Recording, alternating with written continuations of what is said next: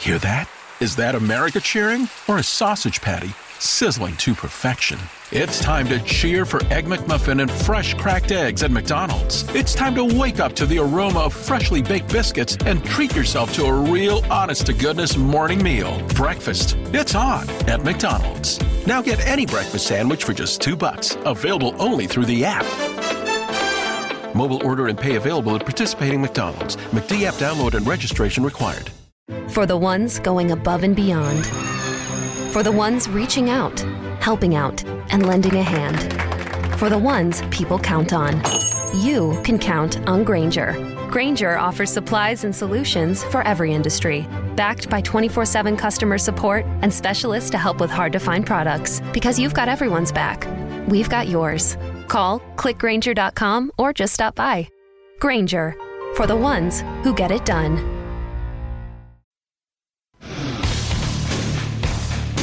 Today on the CzabeCast, well, well, well, looks like the Super Bowl had a huge officiating mistake.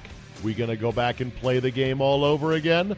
We'll talk to our friend Thom Loverro of the Washington Times, columnist, radio host, podcaster, old school to the bone. We'll talk Union Blues and baseball, Bryce Harper, and more. All that plus a TV commercial that has sent my nutritionist over the edge. You got 45 minutes to kill, then buckle up and let's go.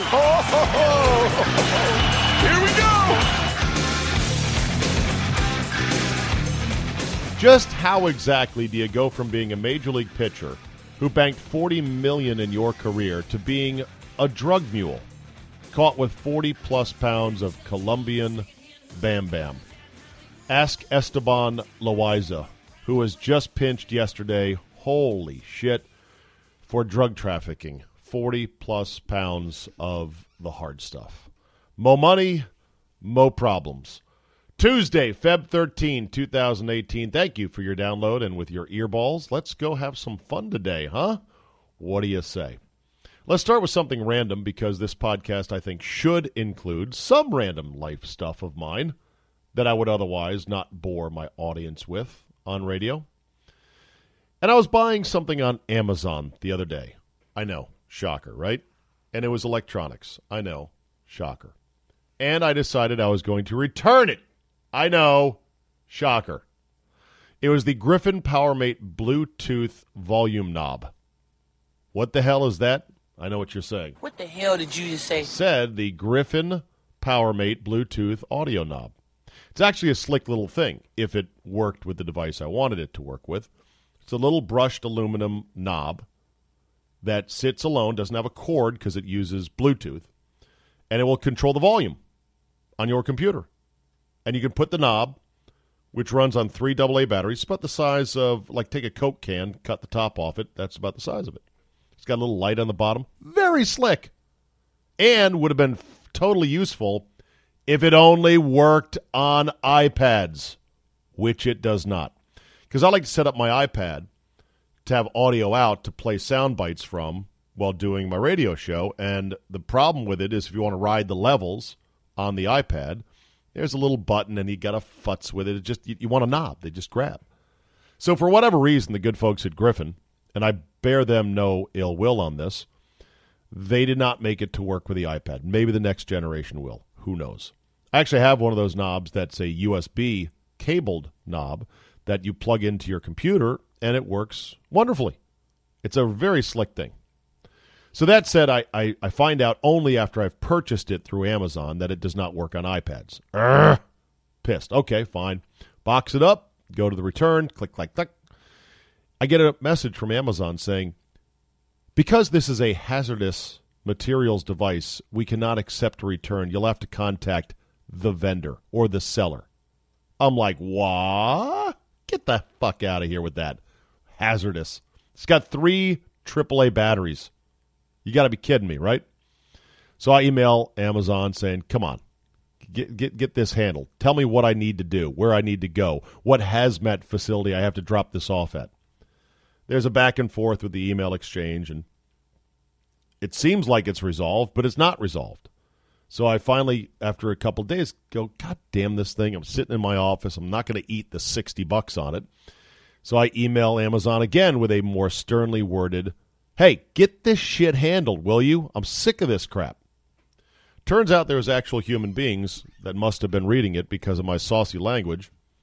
They jumped right to it. It was not a computer, it was not an algorithm. And the seller, Griffin, Griffin Technologies, sent back an email through Amazon that said, Don't worry, uh, Mr. Czaban, your return has already been handled. There's nothing else you have to do. You will see a credit in a couple of days. Boom, that's it, done. And I'm like, uh, don't you want the knob back? Apparently not.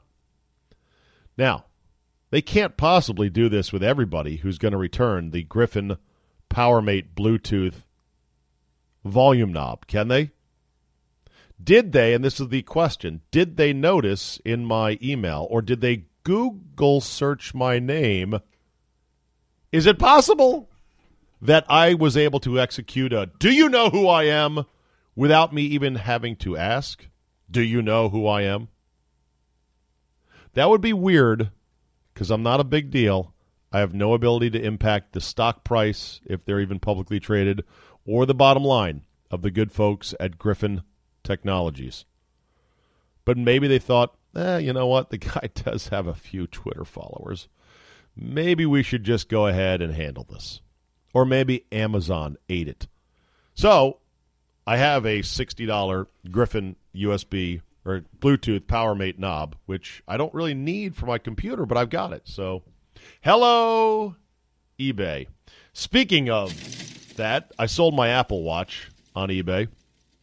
So, if you're keeping score at home, and I know you are, you regular listeners, I now have bought two Apple Watches, returned them both, bought a third one a year ago, and I've now sold that third one on eBay.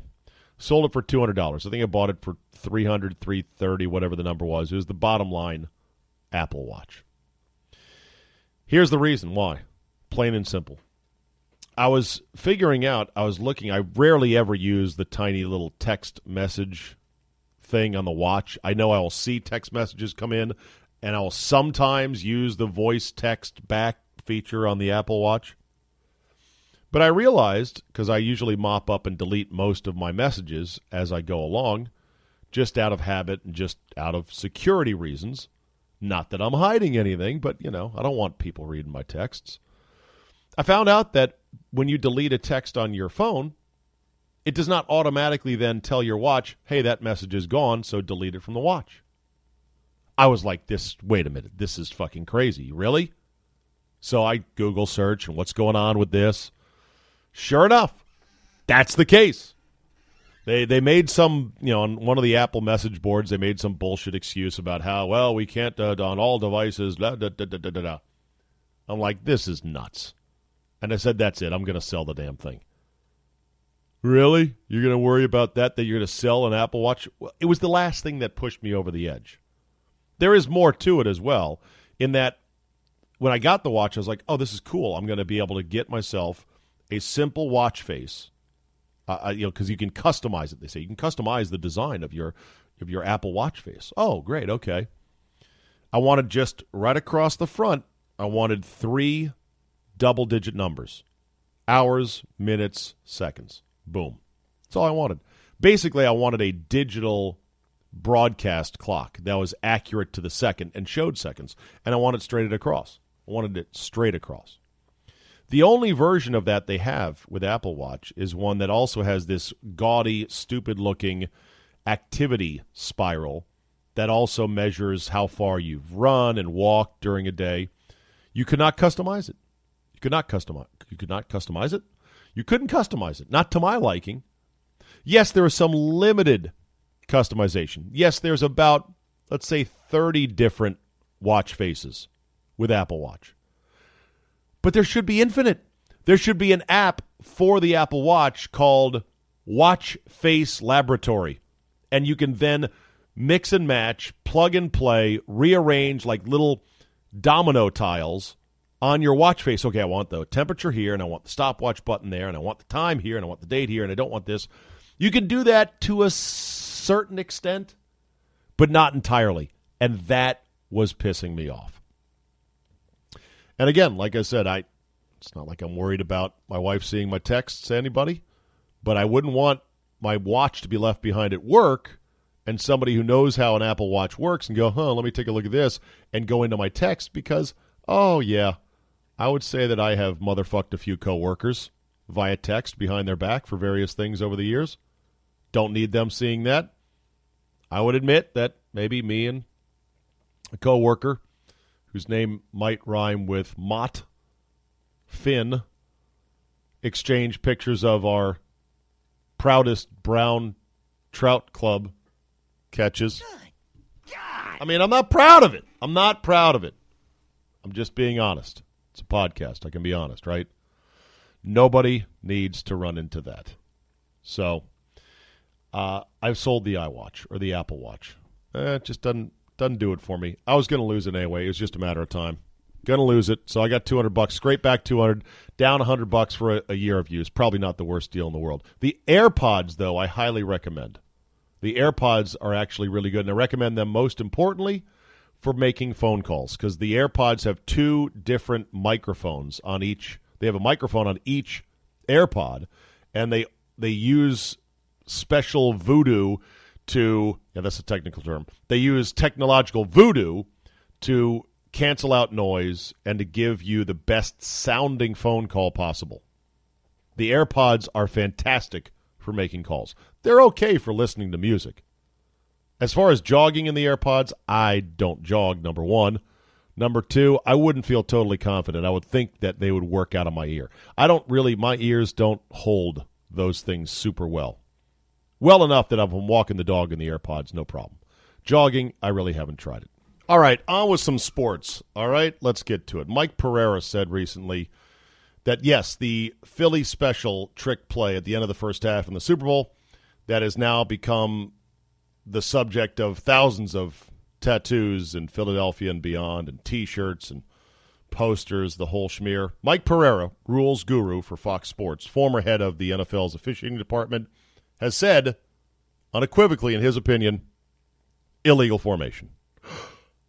illegal formation should have been a penalty. Well, well, well. As as uh, who's the detective that Brian loves? Well, my my my. Lieutenant Joe Kenda. Well, my my my. The NFL, for the record, has said it was a judgment call as to whether or not Foles was lined up correctly in that play, and that he was essentially close enough. Pereira has said, yeah, no fucking way. That's a penalty. They missed it. So, yeah. Believe who you want to believe. Also in the Super Bowl, the whole thing about what is a catch and what is not a catch, and the fact that the two catches were upheld and not overturned.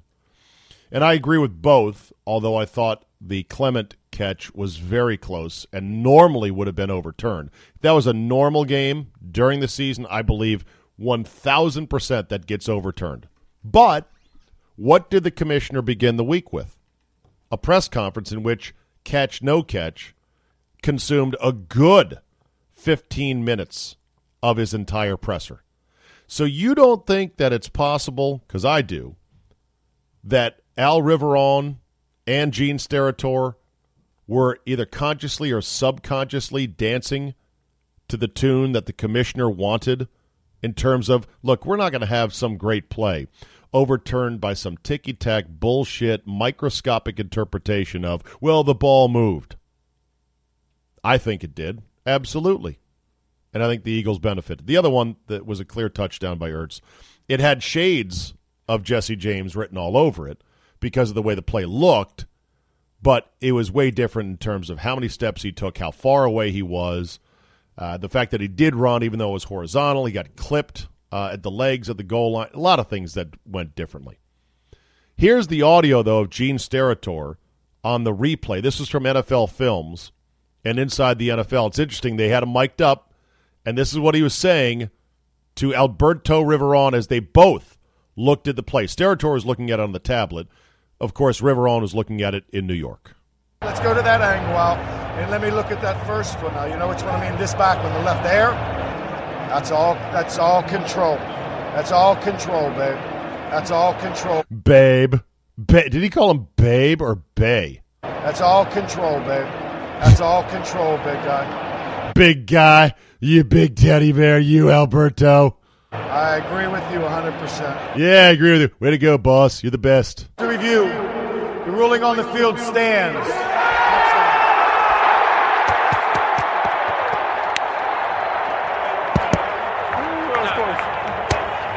It stuck. It sticks here, and then it goes there, but it never He's now explaining it to like his side judge during a timeout, the following timeout. control. Is there a little ball movement? Yes, but that does not deem loss of control. You know, it goes from here, sticks on the forearm, right back to the hand, touchdown.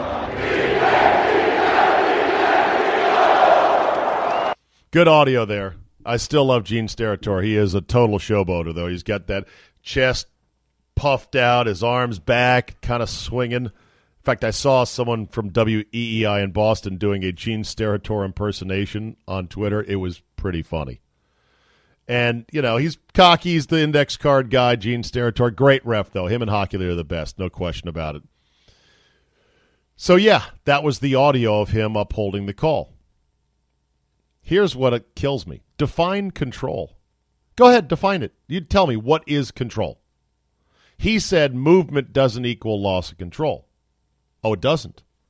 So does a loss of contact with the ball mean loss of control? Well, yeah, of course, duh.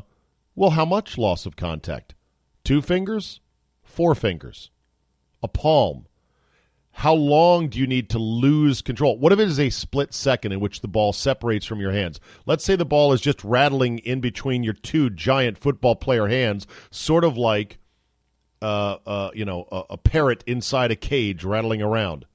It's not getting out, but it's not touching the actual sides of the cage. Is that control?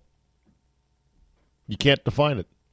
So they're going to change the catch rule in the offseason. There's no question about that. Who knows what they're going to come up with? I predict it will fail because they're just putting more and more coats of paint on something that needs to be stripped down, bare to the metal, and either left unpainted or with a very thin coat of paint at best. They're just going to slap a new layer of explanation on it. And what's going to happen is if it dials back the severity of the requirements for a catch to be a catch, it means that past victims of this bullshit rule, like the Cowboys with Dez or the Steelers with Jesse James, they're going to feel wronged again. If it was me, it would piss me off even more if they changed the rule so that the exact same play that I got fucked on as a football fan ends up now being perfectly legal and is cool. But that's just me. Television news Good Morning Football, which is produced by Embassy Row for the NFL Network with Kay Adams, Kyle Brandt, Nate Burleson, Peter Schrager, is moving into new digs. Apparently, it's moving from the CBS studios where it had been originating uh, to Times Square uh, in Manhattan, and the show is apparently doing very well. So reports Sports Business Daily. They call it a breakout hit for the NFL Network. I don't know the actual numbers, but they're obviously very pleased with it. It's a good show. I like the the guys and gal on the show, and I like the way they do it. According to Sports Business Daily, the show will, will retain the format in its new digs. And they say that the show talks football in an entertaining way and rarely covers entertainment, and they don't wade into politics. The show is the NFL Network's first to originate from New York and outrated the network's previous shows like NFL AM, which was produced in Los Angeles. I remember when they were doing the NFL Network morning show from LA, and uh, LeVar Arrington, former Redskin linebacker, former Redskin, or former local Washington, D.C. sports radio host, LeVar Arrington, he got that gig doing that show. And I remember guys that know him talk about how bad it was that he had to be up at 2 a.m. at least to start taping or to start doing the show live at 3 a.m. in the morning in California for a 6 a.m. East Coast window of, okay, here's the morning show on the NFL network. Why executives would think that that would work is beyond me. I know the way NFL, I know the way that broadcast executives think. They they always think, well, eh, no big deal. So you know, it's an early wake up, but I'm sure our talent will do it. We'd love to have it here in house in LA because this is where the NFL Network is headquartered, and we've got all our resources and all of our editors, and we have access to various guests who might want to come on the show. That's what the pinhead management would say. Whereas talent would go, it's going to feel weird. It's going to feel like we're doing a show in the middle of the night.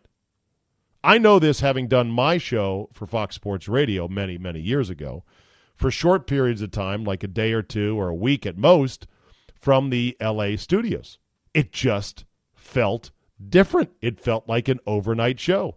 You can't explain it unless you're actually talent and you actually get it. Well, sure enough, that show really didn't get much traction. And they decide, well, okay, maybe we'll spend a little money to rent out a studio from CBS and have our talent in New York. And lo and behold, it's working. It's also working because, you know, the four principals are doing a good job. I mean, they're all pretty likable guys, gals. I mean, Kay Adams, who doesn't want to look at lovely, spunky Kay Adams, football loving Kay Adams. Hey, Kay, do great work. Kyle Brandt used to be a take writer for Jim Rome. I kid you not. Yes, he would write Jim Rome's takes, some of them at least. Schrager comes from, I'd have to look that up. I think he was a football writer uh, for CBS Sports. So he got thrown into the mix. Eh, he's just okay. And Nate Burleson is the only ex player. So think about that. The show's succeeding because A, it's in New York where it should be, East Coast. And B, Kay Adams didn't play. Kyle Brandt didn't play. Peter Schrager didn't play. Nate Burleson, your only ex jock. That's the perfect number. You get too many ex jocks in there, they start talking like jocks, and they can't relate to the average fan. So good for them. I would think that ESPN would love to get into that sort of mode where they are seen as, hey, you talk sports in an entertaining way and you rarely cover entertainment or get into politics. That's what I think they're furiously at ESPN trying to swim back to. But I don't know if they can ever get there because one, their urge to get back into politics is too strong. It's part of their DNA almost. And they also have a reputation. They have a rep. They have a rep and they have a history. And so for viewers like me and millions of others, we remember. We've been lectured to by ESPN already. And many times. And loudly. And you cannot unring that bell. Thom Loverro is the man. I really feel like he's my older brother, uncle, cousin. He knows so much about so much. I'm glad he is thriving, even though he's no longer on our station, doing a variety of things. And I caught up to him this week to talk about, well, all the things that I've missed over the last who knows how many months. All right. All right, very good. All right, the Godfather, I like to call him. Man, I haven't talked to this guy in forever. Thom Loverro from the Washington Times and 1067 WJFK. And more importantly, Tommy, from Cigars and Curveballs, your wildly successful podcast. Dave, this is like a Valentine's present to me, getting a chance to talk to you and be on the podcast. well, good. From one podcaster to another, here we are. Here we talk. You know, some stories break, and I instantly go, damn it, I got to hear what Lovey has to say about this because it fits certain wheelhouses of yours. And the first thing I want to ask you about is this Ron Borges story up in Boston? You know, this is hard for me because Borges is a good friend. He is. I've, okay. I've known Borges for 25 years, uh, and I would swear by him, uh, but he made a mistake. Uh, and in this day and age, you have to have your antenna up all the time. And he made a mistake by buying into the text that he got that it turns out to be just from some sports talk radio listener uh, pretending to be Tom Brady's agent Don Yee, and uh, you know he he trusted it, and you can't you, you especially when it comes to uh, electronic communications, you just have to be extra vigilant. Yeah. Well, and, I read he, the whole. he wasn't. I read the whole sequence because I saw just snippets on Friday, and my first reaction was, haha, what an idiot Borges is. He deserves it because in this world of information, it's like spies and counter spies and CIA agents trying to sell you illegal arms on the corner. You should always be suspicious of everything. But when I saw the full exchange and I read more about how I guess Don Yee has like a military challenge reply code that somebody had cracked, did you see that part, Tom?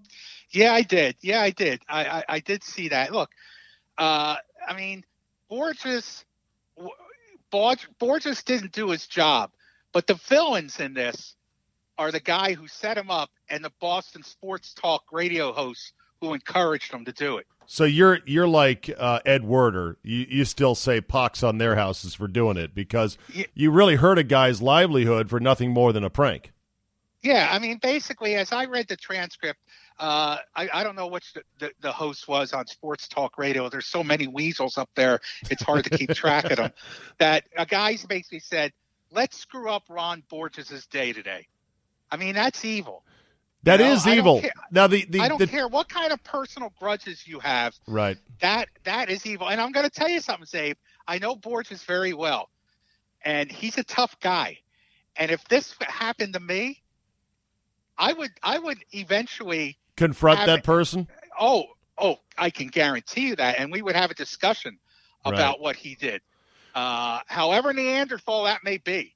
Right. Well, the response. I have already paid the price. Yeah, that's so... right. Exactly. But you don't want to go to jail for this. I mean, uh, this too shall pass. Borges has been suspended, has he, or is he, or or what's the story up there? Will this cost him his career? Really? I don't think it'll cost him his career because I mean he has this whole other area of boxing expertise.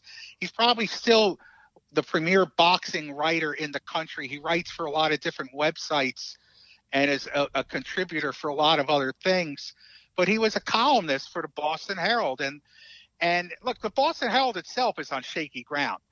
Uh, that's a paper that could fold any day. So he he that that may, you know, just wind up, he may wind up being out of a job anyway if the paper goes down. So I'm glad to see he was suspended and wasn't fired right away. And I'm hoping people have compassion and take into account uh, years of, of, you know, of good work. But, you know, again, I'm biased in this because I'm very sympathetic yeah. to Ron Borges. Yeah. And I mean, I just, I am so glad I don't do sports talk radio in Boston. I mean, you know, I mean, it just it just seems like a cesspool up there. Well, how about the story? How about uh, Christian Fauria, former tight end, with his racist, you know, do, impersonation of Don Yee that got him suspended. This coming on the heels of last week when one of the hosts called Tom Brady's daughter a little pissant. It's mayhem yes. up there. Yes, and you know, you think they were wallowing in misery up there. All they do is win championships. Not this time they didn't, Tommy. Not this no, time. So back to the Borges thing. One last. I just want to take one last crack at this. The response from civilians who don't cover sports and don't understand the dynamic of information sources, etc., would probably fall back on the old Bill Belichick line, which is "Do your job." Don't complain that some radio host wanted to set you up or ruin your life. Your job is to verify the information. Now, in your day, when you used to cover serious beats like the mafia in Jersey, right? Right, Tom? Yes. When when when that when those days were happening, there wasn't digital instant communication via text message. You had to actually talk to people. But we are living in an age now where nobody ever talks to anybody. So, would it have been crazy for Borges upon getting this hot lead to say to Don Yee in a text, Don, I need to hear your voice first before I run with this. Can I call you? Well, at the very least, the last part of it, can I call you to talk about this? That's that's that's the the call that you got to make. It's easy to say in hindsight to do. Right, right, right. But this this is such a big thing. I mean, this is such a, an out of I mean, an out of left field kind of thing, an unbrady like thing to say he's going to hold out. It didn't smell right.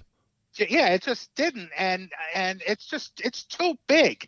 Now, the one thing that may save him, and I don't know how it works at the Boston Herald or any paper these days. In the old days, if you made a mistake as a reporter like this, it was hard to lose your job because there are editors along the food chain that help you Ah. enable that mistake, that would have to go too. Keep you know, your because they're they're supposed to be gatekeepers to Right. stop this from happening. Right. And there's not as many gatekeepers anymore, and there may not be any at some places, but there used to be three or four that when you wrote something that had to go through to raise some questions about this. So if something got through in the old days like that, well, then a lot of people would have to have their heads roll, and that would Yeah. wind up saving the initial guy. yeah. I don't know what kind of safeguards they got at the Boston Herald these days. Honestly, Lovey, I'm of the mindset no one should lose their job over one honest mistake. If it becomes a pattern, if it was more than an honest mistake, if it was a malicious, uh, you know, premeditated sort of thing that runs counter to your profession, then all bets are off. But this Ron Borges should not be fired. Not he should not be fired in a media environment, Tom, in which ESPN is willfully pushing out stories that have no reality and in, in, fact or no basis in reality. Things like, you know, LeBron could go to the Warriors and then to churn through that all day long in all their talk shows. That's the world we're living in now. Borges got duped. That's too bad, but I, I think you got to go easy on him. Yeah, and, and again, I mean, if the guy is on the job for six months or a year, but I mean, you're you're if you if you put in time on a job and you have built up a certain reservoir of goodwill with your employer, that should count for something. It should count for something. Tom Loverro joins me here on the CzabeCast. You can get his podcast, Cigars and Curveballs, everywhere podcasts are distributed. Uh, remind me of uh, the seasonality of it, the weekly release, all that stuff, Tom. Well, it, it drops on Wednesdays. It's on iTunes, Google Play, Revolver Podcast Network. It's carried on the Washington Times uh, website, and uh, Every Wednesday? every Wednesday. Who's your guest my, this week? My upcoming guest, uh, I got a big one. Uh, Chicago Cubs manager Joe Maddon. Ah, very Cubs nice. manager Joe Maddon while driving across Texas in his Winnebago on the way to Cubs spring training. Fantastic. And you're on your way to Cubs, or you're, you're on your way to spring training this week. And Yes. it is, I, I got to ask you about the unprecedented free agent freeze out of 2018. I think I heard 100 out of approximately 100 out of the 160 players that became free agents are still unsigned. In other words, more than half are still unsigned as trucks of bubble gum and fungo bats roll south. Have you ever seen anything like this, and what are your thoughts? Well, I mean, what you've got here is finally a lot of clubs figuring out uh, budget, you know, payroll management. At the Uh, same time, Yeah, they all of- figure this out all of a sudden. a, a lot of well, you've got a group of teams that are trying to get better by, and you can call it tanking, or you could say, you know, going for uh, uh, uh, dumping salaries. Although the Marlins are very extreme. Strategic, no I'm going to call it strategic losery would be the Yeah. gentler term to tanking. Strategic losery. Okay, there's a handful of teams that do that. There's a handful of rich teams that want to get under the tax, right? So they're shedding. right, which, which which has basically served as a salary cap, the luxury tax uh, that that they don't want to have to pay. And quite frankly, the the issue should be with the players' union. Uh, you know, to have a system like this in place, where uh, you know, basically, you. you you have these free agents, these mid-level free agents. The, way- the way the system is now, it, it either you know uh, favors the kids who are on six years, their Right. first six years of their contract, or the big money make free agents. Other than that, the guys in the middle are sort of caught, and I think their problem is with the union as much as the as the baseball owners. And I think the agents are kind of embarrassed and feeling the pressure from their clients, and they're the ones that made the noise here. The union's in a tough spot right now because the union is run by a former player, Tony Clark. It's not being run by any kind of labor lawyer or or hard-nosed negotiator like it has been in the past. right. You know, you went from Marvin Miller to Don Fehr, uh, and then you know, right now it's run by Tony Clark, who's a former player, and I think he's under a lot of pressure right now. To he might be in a Gene Upshaw situation, maybe seen Really? a little bit too friendly with the owners Right. uh, because he was part of the game, maybe not hard nosed, cutthroat, cold enough to do battle with the owners. So the union's in a tougher spot than the owners are, I think. So if you're going by the theory of teams are figuring out what guys are worth and they're coming to the consensus that, you know, most of these guys aren't difference makers, so why bother? How come it happened all of a sudden? Like last year's free agent market was not like this, was it? No, no, it wasn't. And I suspect next year's won't be because you're going to have uh, a couple of huge uh, big ticket free agents uh, on the market, Manny Machado and, Br- and Bryce Harper. And Bryce Harper. Right. Uh, but you know, it, it, also comes down to the uh, tidal wave known as sabermetrics, and and people, uh, front offices using these figures and these formulas to figure out what a player's value is. And I mean, this is just in the last three years it's really taken off. I mean, the culmination of it this year with the Houston Astros, the ultimate one of the ultimate sabermetrics teams, winning the World Series. And you know, the formula for value is different than what it used to be. But and somebody has that- to have good sabermetrics. Like it seems like they're using advanced analytics or sabermetrics to prove that everybody is not that good. Surely somebody's yes. advanced numbers would be like, "Holy shit, go pay this guy a ton of money right now." Well, I think the idea is you have 25 guys on your roster who can contribute instead of maybe five who don't and then five who do and then a bunch of guys in the middle. Hmm, interesting. Did we save maybe money by waiting on Bryce Harper? Because I was, I know I was in the camp of lock him up, lock him up, lock him up. Just bring a Brinks truck full of gold bullion for him. Could it be that after this freeze out that we might be able to keep Bryce Harper at a less than punishing rate, or am I dreaming? I think you're dreaming, but that's okay. It's good to have dreams. Got a dream. It's baseball, right? You, so you, know, you think like Bryce Harper is gone? Like they said in the movie Diner, which you still have never seen. Working on it. You don't have dreams, you have nightmares. so, so it's good to have dreams. I still think Bryce Harper is gone. Uh, and you know what? There's life after Bryce Harper for the Washington Nationals. I always point to the Seattle Mariners after Ken Griffey Jr. and A Rod in oh, subsequent right. years. Right. And then won 116 games the following year without both those guys. Yeah. Now they lost in the playoffs, but they won 116 games. So if you have a good general manager, you can you can suffer you can manage the loss uh, uh of a Bryce Harper. The bigger loss would be the good general manager the Washington Nationals have, Mike Rizzo, whose contract is also up at the end of this year. Yeah, and and apparently the Lerners aren't really willing to pay for that either, or at least not break the bank for a GM. I don't get it with GMs in sports. A lot of these owners want to skimp on GM. Uh, look at what uh, Gil, uh, Gilbert did in Cleveland with their GM, and now this new guy's trying to swap things out left and right. I would pay the extra million for a guy that knows what he's doing, but I'm not an owner, so what can I say? Is there life after Dusty for you? Because I know you were very fond of old Dusty Baker, still are to this day. Look, he's a he's a respected manager throughout baseball. Uh, and uh, it was an embarrassment for the Nationals. How it to, went down? Yeah, to cut him loose the way they did. Uh, I mean, given that that series was such an haphazard series with the Cubs that had nothing to do with basic, basically Dusty Baker. Joe Maddon had a worse series than Dusty Baker in, in that division series in terms of making moves. But he just he just lucked out and didn't have a Matt Wieters meltdown behind the plate with his catcher at, at it. Now now they've got Dave Martinez who's who's never managed before.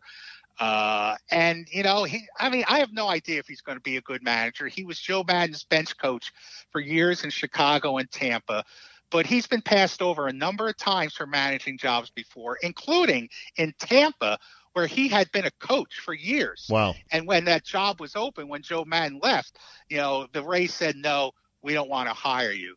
Uh, I think he's going to have a hard time. I think it's it's managing in in this day and age in the social media era requires a bit of media sophistication and I know the Nationals have none as an organization.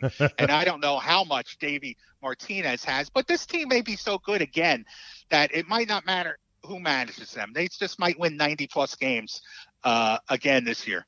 And my last precious quarter for the Tom Loverro jukebox, and you can get his podcast, Curveballs, Cigars and Curveballs, everywhere podcasts are distributed. My last quarter for you, because I haven't talked to you in a long time, is Is there life after Kirk with the Redskins? Well, again, there's life, but the question is: Is it worth quality- living? Yeah, quality of life. You know, We're in a It's like- vegetative state with this football team. yes, yes, it is. You know, you don't need a feeding tube, but you can't get out of bed.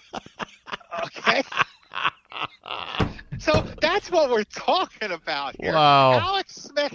Uh, look, I give them credit for at least having a plan that nobody saw coming, that at least solidifies the position for a couple years and gives them cost certainty for, for a couple years. It's basically, you know, the Ernie Grunfeld arsonist fireman. I, that's uh, exactly what I was thinking. This is very Grunfeldian in its nature. It's like, oh shit, this didn't work out. Uh, Yes. quick, let's go get this guy here, and that's what yeah, they've they, done. They, put, they, they set the house on fire and then they put they put out the flames. I give them I give them credit for that. But again, and nobody wants to hear this. And the writers who cover the team don't pay attention to it. But this is real, Czabe. It's the aura of self destruction. I mean, it- Trademark. It's like, ding, ding, ding, ding, ding. it, it's like it's like in, in Jurassic Park where Jeff Goldblum talks about the chaos theory. Right. It's the same thing. This and and it's based in reality. This franchise has a track record of the last 20 years of of of blowing itself up, of of, of self-destructing. And until they prove to you that they're capable of doing otherwise, just like a player, you have to base what you expect on their track record. yeah. So, however good Alex Smith may be, they're going to screw it up. You know, many of us said to the Redskins who didn't listen, you've got a quarterback. He's good. He's really good. Just pay him. It's not a hard check to write, and yet every time it came for Bruce Allen to find his wallet or his checkbook, he couldn't find it. He was patting himself all over. I just don't know where it is. And it's made even more embarrassing by how quickly and swiftly the Niners said, Jimmy Garoppolo, boom, 20% plus the franchise tag number. We're off and rolling. Yeah. Yeah. Again, because, you know, I mean, John Lynch, who's been in the job for like five minutes, has figured it out more than, than the Prince of Darkness, Bruce Allen. So, uh, I mean, again, you know, uh, you don't want to pay Kirk thirty-four million dollars, and this whole this whole tag thing Yeah. to try to like get a deal with him. This smells like the salary cap plan that that Bruce Allen had to to get rid of Barry Albert salaries? Yeah, contract. Yeah, right. that wound up costing him thirty-six million dollars in salary cap penalties. So I look.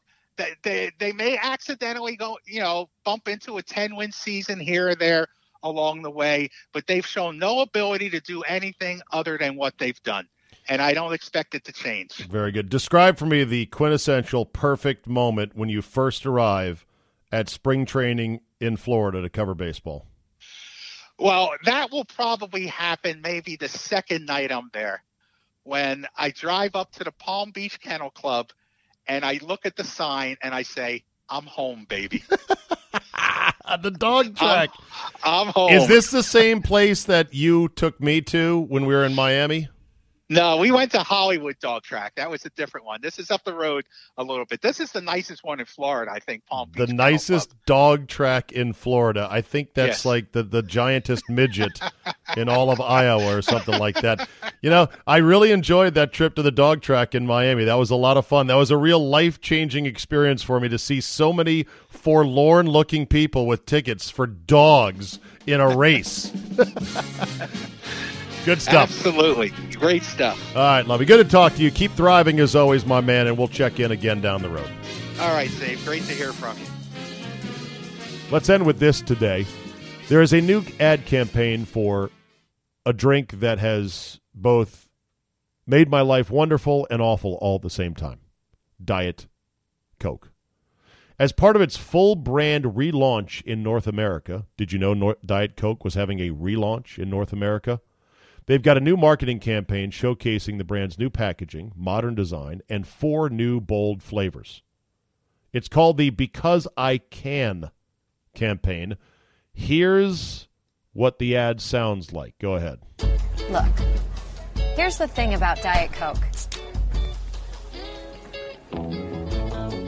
it's delicious, it makes me feel good. Life is short. If you want to live in a yurt, Yurt it up. I don't know what a yurt You want to is. run a marathon? Gotta Google I mean, that. that sounds super hard, but okay. I mean, just do you, whatever that is. And if you're in the mood for a Diet Coke, have a Diet Coke. Diet Coke. Because I can. There you go. The actress is Gillian Jacobs, best known for her roles in NBC's Community and the Netflix romantic comedy series Love.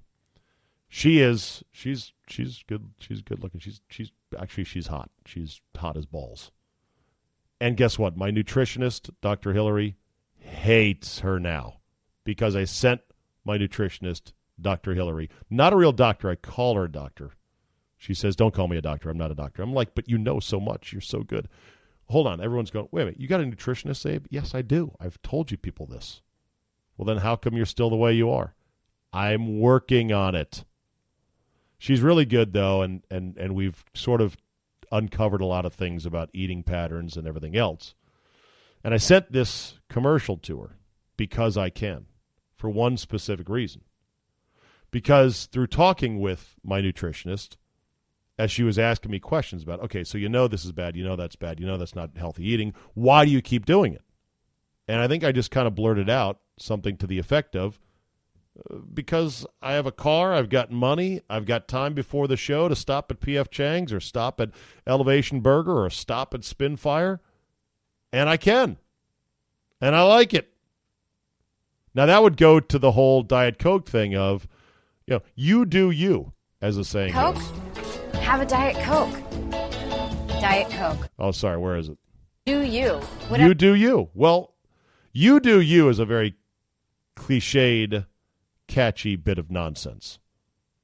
Because me doing me has resulted in me being overweight, unhappy, tired, miserable, etc. And I'm trying to break out of it. So as we were talking through this, she said, "Look, you know, you have to change your thinking about how you eat. You can't just say, "Well, I'm going to go do this because I can." That's you're you're lashing out at other things. You're trying to exert some sort of control or freedom uh, in substitution for something else in your life that you know you're you're doing through eating. And I was like, "Ah, get out of here." It's just good. It's just very tasty. I just really like a bacon barbecue elevation burger with their fries. It's just delicious. She looks at me. She's like, "Okay, that's all you think." And so I thought about it. And I was like, "Yeah, yeah, I think there is definitely some element to that." And this is what the commercial is doing. This is what the rebrand is doing. It's it's not saying Diet Coke is good for you. And yeah, if you're Gillian Jacobs and you're very healthy, and she probably eats insanely healthy, being in television, being a woman who has to keep an eye on every single calorie that goes in her body. Once in a while, if she has a Diet Coke, you're right. Not a problem. When guys like me have nothing but Diet Coke all day long, that's a problem. That you can't just say, well, you do you. Hey, life is short. Yeah, well, it'll get shorter if I don't stop drinking this can of chemicals known as Diet Coke. The struggle continues. That'll do it for today. Thank you for listening. You know the drill. Tell two friends, leave a positive review, harangue people on message boards to listen, download, subscribe at all the major podcast outlets, iTunes, Google Play, and more. And of course, have a great Tuesday or have any Tuesday you want. I'm not going to run your life. And we will see you next time.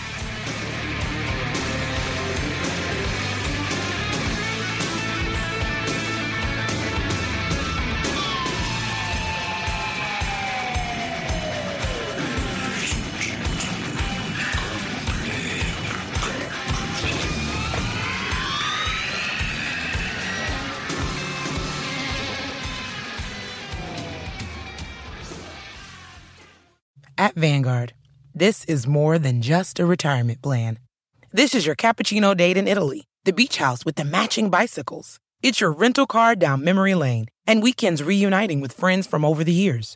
This is the future you imagined, and Vanguard is here to help you build it. Because at Vanguard, you're more than just an investor, you're an owner. Discover the value of ownership at Vanguard.com. Fund shareholders own the funds that own Vanguard. Vanguard Marketing Corporation, distributor. For the ones going above and beyond. For the ones reaching out, helping out, and lending a hand. For the ones people count on. you can count on Grainger. Grainger offers supplies and solutions for every industry, backed by 24 7 customer support and specialists to help with hard to find products. Because you've got everyone's back. We've got yours. Call, clickgrainger.com, or just stop by. Grainger, for the ones who get it done.